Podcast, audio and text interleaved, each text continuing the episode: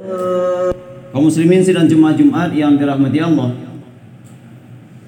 Pada awal khutbah tadi kita sampaikan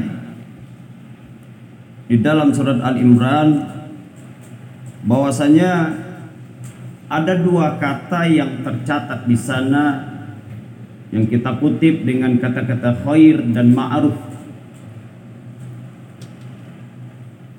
Kata-kata khair dan ma'ruf secara umum artinya baik. Tetapi kata-kata khair memiliki makna komparatif. Kata-kata khair memiliki makna superlatif atau bermakna paling yang paling baik. Sementara kata-kata ma'ruf lebih tertuju kepada cara melakukan kebaikan itu.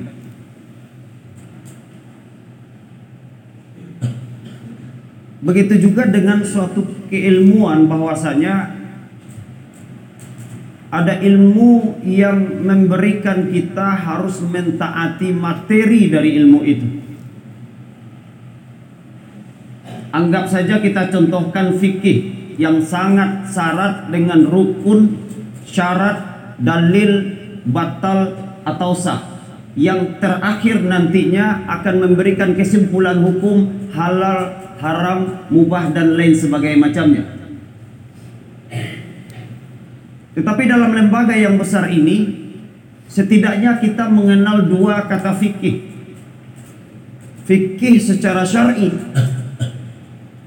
dan fikih secara dakwah. Fikih secara syar'i serat dengan apa yang berkaitan dengan hukum, boleh atau tidak. Apa dalilnya dan berapa pembagiannya dan kalau dilanggar apa konsekuensinya. Tetapi fikih tetapi fikih secara dakwah berbicara tentang seni, tentang cara di mana kita akan menjabarkan sesuatu akan menimbulkan kenyamanan bagi orang lain sehingga orang menerima kebaikan itu. Ada slogan yang sering kali di dunia ilmiah dikatakan at-tariqah ahabu minal madah. Cara kadang-kadang jauh lebih baik daripada materi yang akan disampaikan. Maka cara ini dalam satu disiplin ilmu dibahas di dalam disiplin ilmu yang bernama fikih dakwah. Maka pada kesempatan kali ini ayat yang kita bacakan tadi di dalamnya terkandung unsur-unsur motivasi yang mungkin setiap kita harus memiliki cara sendiri selama itu untuk kebaikan. Dan cara-cara itu tentunya beragam. Kita menghadapi di dunia ini kehidupan yang beragam pula.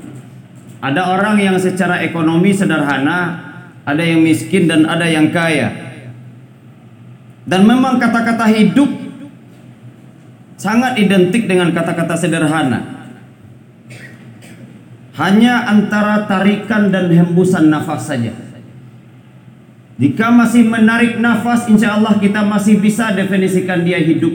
Jika dia sudah tidak menarik nafas lagi, sudah bisa kita definisikan itu mungkin kehidupan sudah selesai.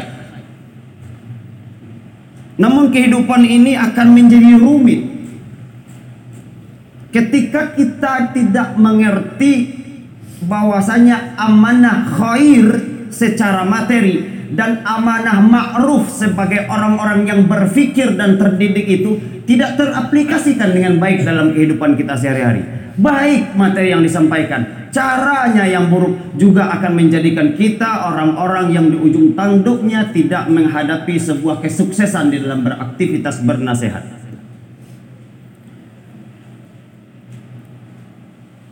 Kalau kita kaji ke lembaga pendidikan, para guru ini di sekolah, di institusi, khususnya di IIN ini,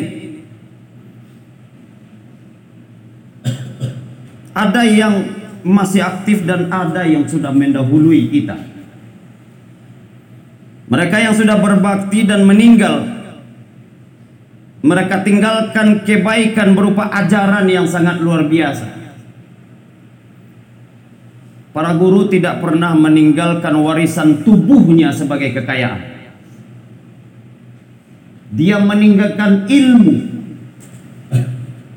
Dia meninggalkan sesuatu di mana setiap orang sangat diharapkan kelak dia akan berhadapan dengan keputusan. Dia setiap hari mengajarkan agar setiap keputusan yang diambil memiliki resiko paling kecil. Mengajarkan semua orang untuk tidak tergesa-gesa, mengajarkan semua peserta didik untuk tidak asal-asalan.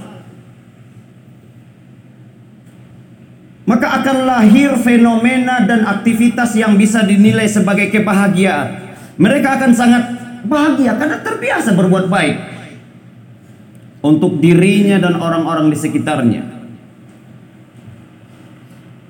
Maka orang-orang yang terdidik ada sebagiannya menjadi tokoh kecil, tokoh besar, bahkan hanya menjadi tokoh bagi dirinya. Tapi ingat tokoh besar yang lahir di dunia ini bukan hanya kekayaan materi yang dimilikinya, tetapi juga memiliki kekayaan budi. Kita tahu alam memberikan segala macam yang pada dasarnya manusialah yang menentukan alam itu untuk diapakan. Alam mendukung manusia untuk memilih. Manusia yang memiliki kekuatan untuk memberi arti bagi kehidupannya sendiri. Maka ayat tadi menyuruh kita bercita-cita, memotivasi kita untuk bercita-cita. Hendaklah ada di antara kamu menyampaikan kebaikan secara makruf. Jauhkan orang dari segala kemungkaran. Berbicara tentang cita-cita kehidupan di dunia semuanya akan berakhir pada masa pertanggungjawaban di hadapan Allah. Jika cita-cita mudah untuk dicapai, maka itu bukan cita-cita. Para guru mengajarkan kepada kita bahwasanya Cita-cita yang sesungguhnya adalah sebuah tantangan yang dapat dilampaui melalui upaya yang cukup tegar, sabar, dan ikhlas.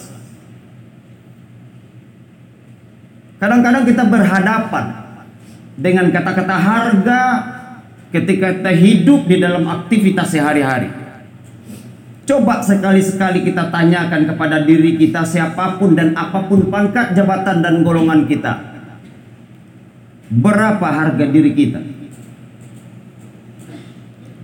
Apakah seharga jabatan yang sedang kita emban? Atau seharga sejumlah uang yang bisa dikumpulkan? Atau hanya seharga se sebuah nafsu, serakah, atau suatu kebencian?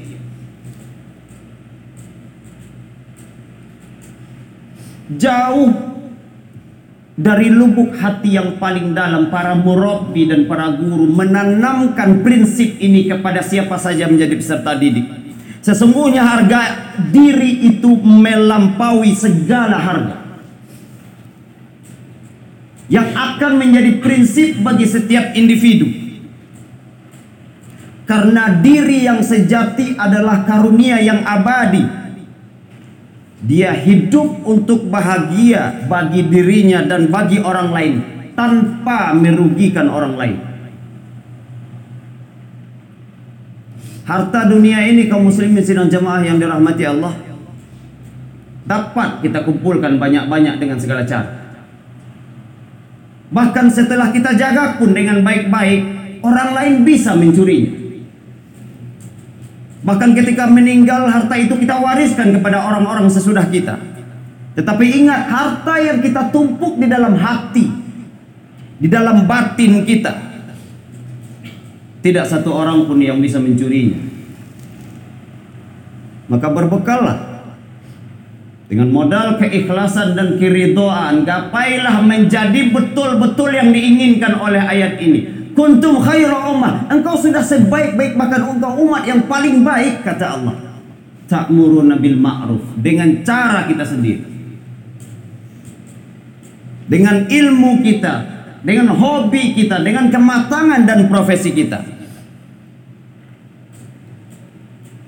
Kapan pun kita meminta, ingatlah, kapan pun kita meminta, di sana tidak akan pernah kita temukan yang namanya kepuasan.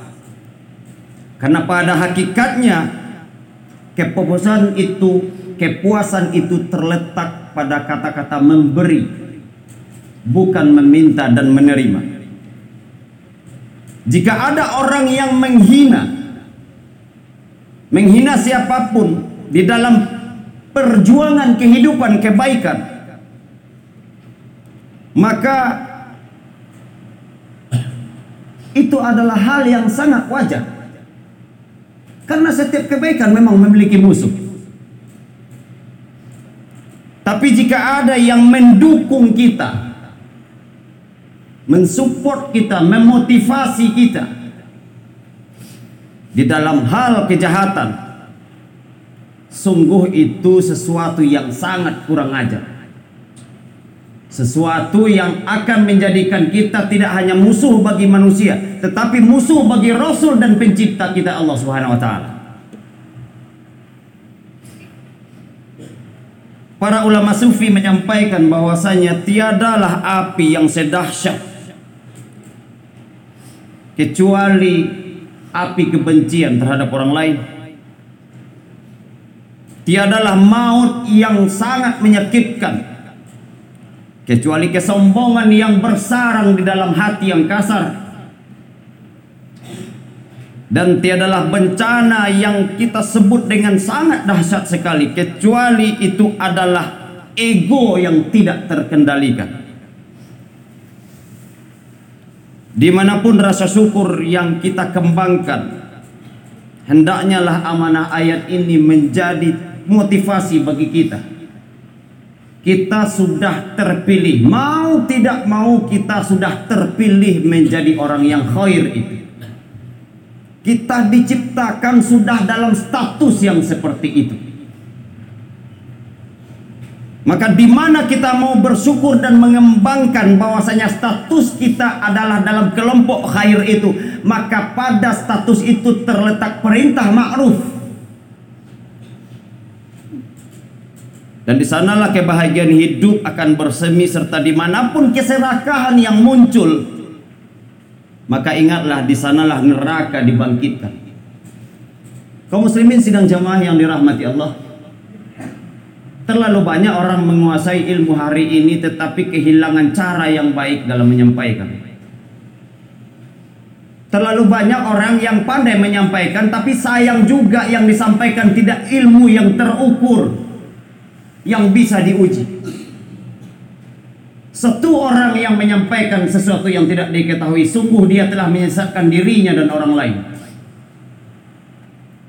Dan ketika orang yang seperti ini dibiarkan